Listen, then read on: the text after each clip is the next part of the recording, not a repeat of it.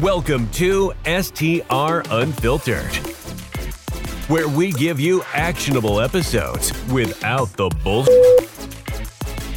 Here is your host, Bill Faeth. Hey, good morning, everybody. Bill Faeth here. Welcome back to STR Unfiltered. It's early. Why I'm doing this this early, I have no idea. I've just been on about a 34, 35 hour road trip to Montana and Illinois looking at uh, really boutique hotels, lodges, uh, multifamily properties. And so my voice is a little bit uh, a little bit raspy. I need some turmeric to get this going. But today I want to talk about preparing our financials. So I'm always in buying mode, so I kind of have to do this and have this ready to go at all times. But what happens is is a lot of us are not ready when we decide to purchase a property. And then it makes it really challenging one to get closed on time. Two, you might not have prepared well enough and it could impact your buying ability. So I want to walk through five things. There's five things that you need to focus on to make sure that you're ready to buy financially and you need to start 45 days in advance. So take a couple of notes during this if you can. Uh, if you're sitting down and, you know, uh, if you're driving, don't take notes.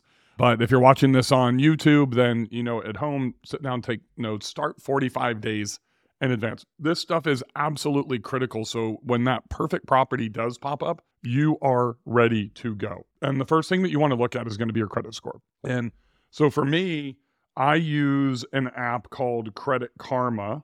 And every single day, I am looking at my credit score because mine fluctuates. Here you go. So you can see there's mine 772, 759. And what's interesting is I just, I, impossible for me to get over 800. I've never been able to do it.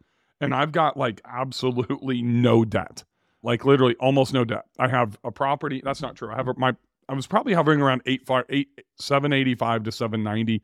And then I bought my first property on a second home loan. And this is, really one of the first mistakes that people make. They go in and, and, especially if you guys are new and you're just getting started or you have one or two properties, even if you're a high income W 2 earner, don't go do everything on second home loans. That's what all the people are telling you to do in this industry. I, I completely disagree because then you blow out your DTI right off the bat and you have no buying power. Then you're stuck with one type of loan, and that's a DSCR product that has higher interest rates, prepayment penalties, all the shit that goes along with it. You can't just walk in and get a commercial loan with, you know, 50%, 60% DTI because even though you're doing a commercial and you're going to do it in an LLC, you still have to PG that. That means you're still going to personally guarantee that.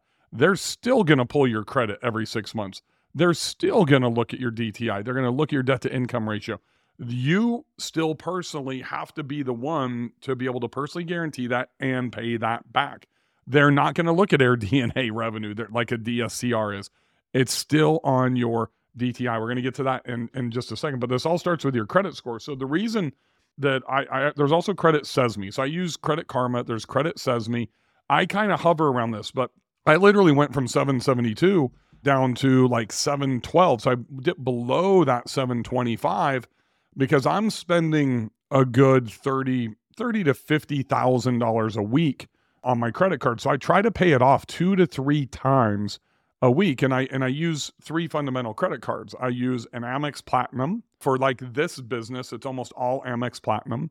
I have a United card because now I'm flying United a lot to go to Montana and to the West Coast as opposed to Southwest. And I use that for uh, certain properties. And then I have a Southwest card uh, that I really use for for personal travel.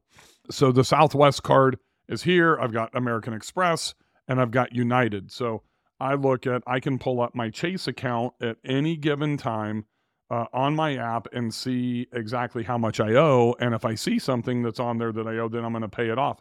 So I, you can see right here. Um, I just got back from a trip and I've got a $300 balance on my Southwest and a $4,200 balance on my Chase card. So I will pay this off as soon as we get done, just in case it pulls. Now, knowing when that credit card company is going to pull is something that's really important.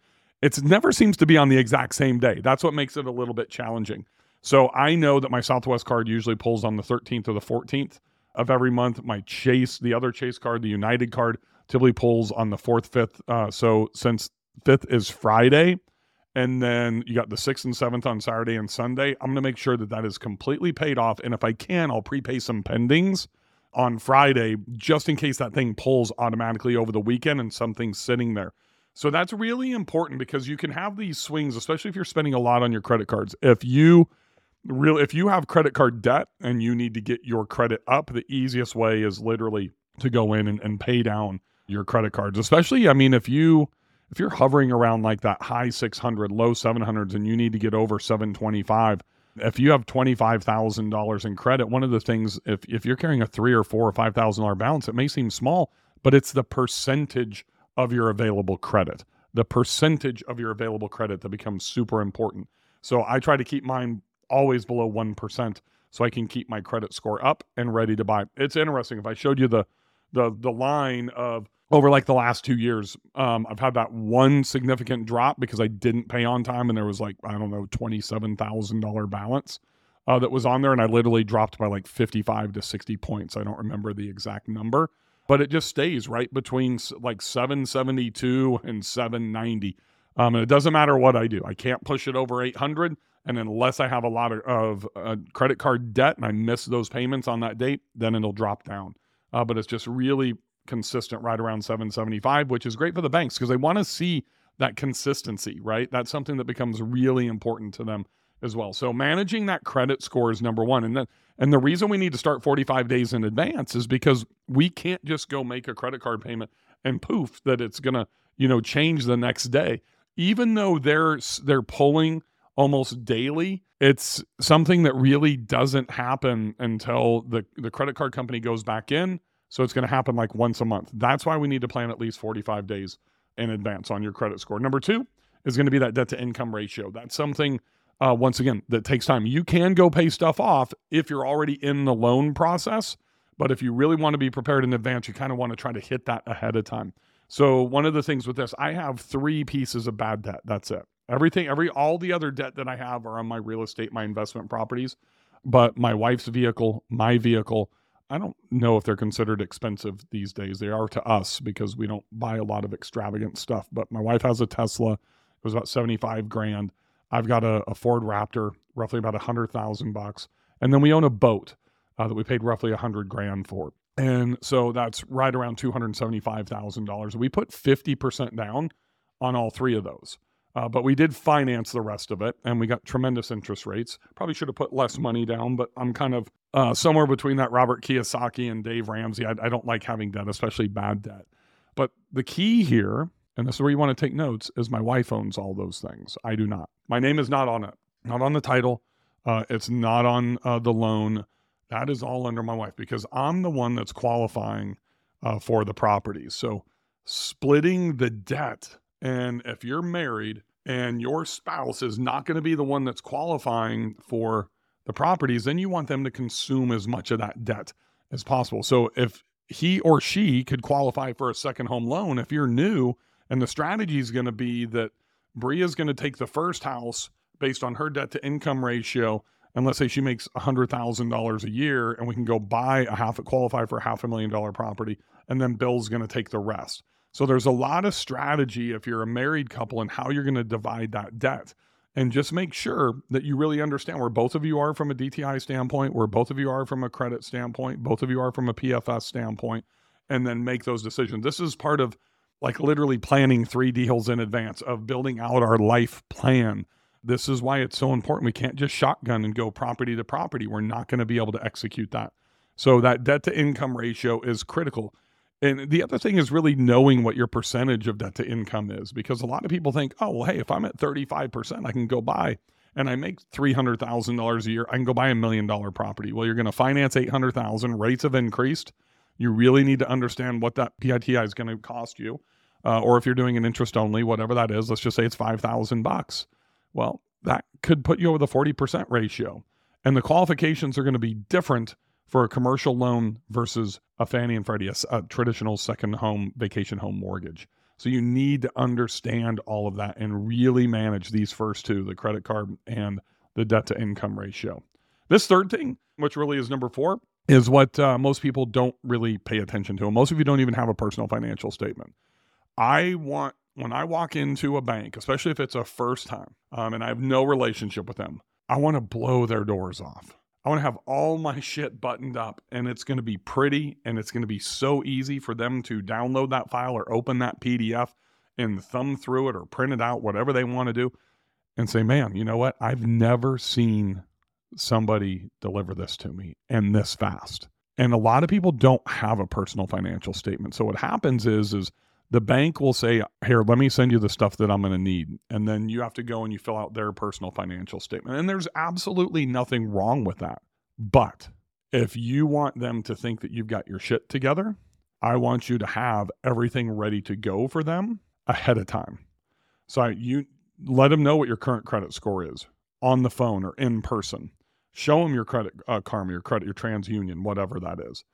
Tell them that you know what your debt to income ratio is. Look, I'm I make X. Here's my debt. Here's what my DTI is currently. Here's what I'm looking to purchase. Hand them the contract. Here's the deal. Here's what I'm looking for. I'm looking for a 30 year, 20 year at this interest rate, da da da.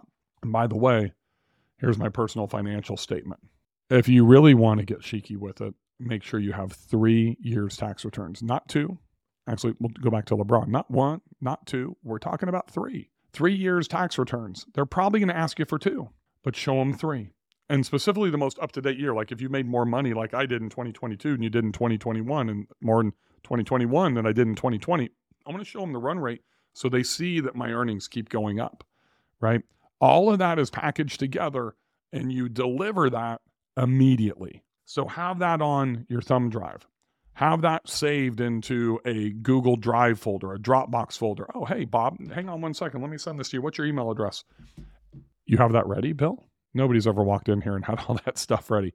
That's the first impression that goes along with having a PFS. Now, on your PFS, the other thing that you really need to understand this goes back to your debt to income ratio is understand that when you make an investment, and a lot of you right now have, you know, filed an extension as I have on on the tax returns. So if you've done that and you've bought properties last year and you've added $100,000 in rental income or 50 or 25 or 300, whatever that number is, then you really need to understand that that is not going to count if you're walking into a bank today and you don't have your 2022 tax return ready to go.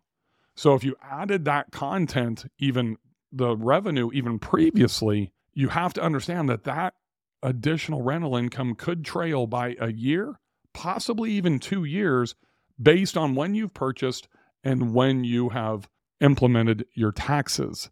So if you're purchasing right now and you've got an extension, you can't bank on that. And then you don't want to show that debt if they're not going to attach revenue to it on your PFS.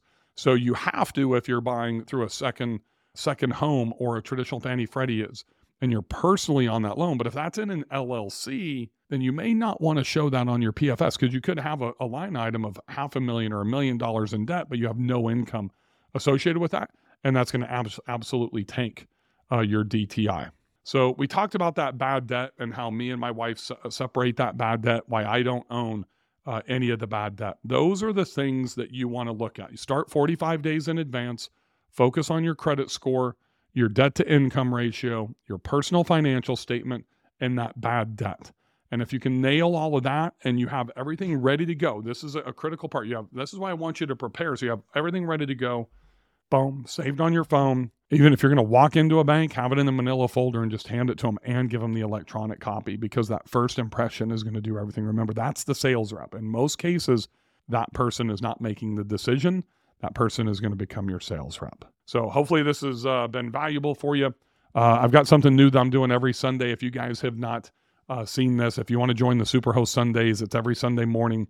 Just text Superhost Sunday, all one word, to 844 764 2132. That's text Superhost Sunday to 844 764 2132. And that's something special that I'm doing every Sunday morning that you won't want to miss. Thank you for joining me on this episode of STR Unfiltered. I'll see you guys next time. Happy hosting, everybody. Thank you for listening to STR Unfiltered, where we give you actionable episodes without the bullshit. This podcast is a hospitality.fm production.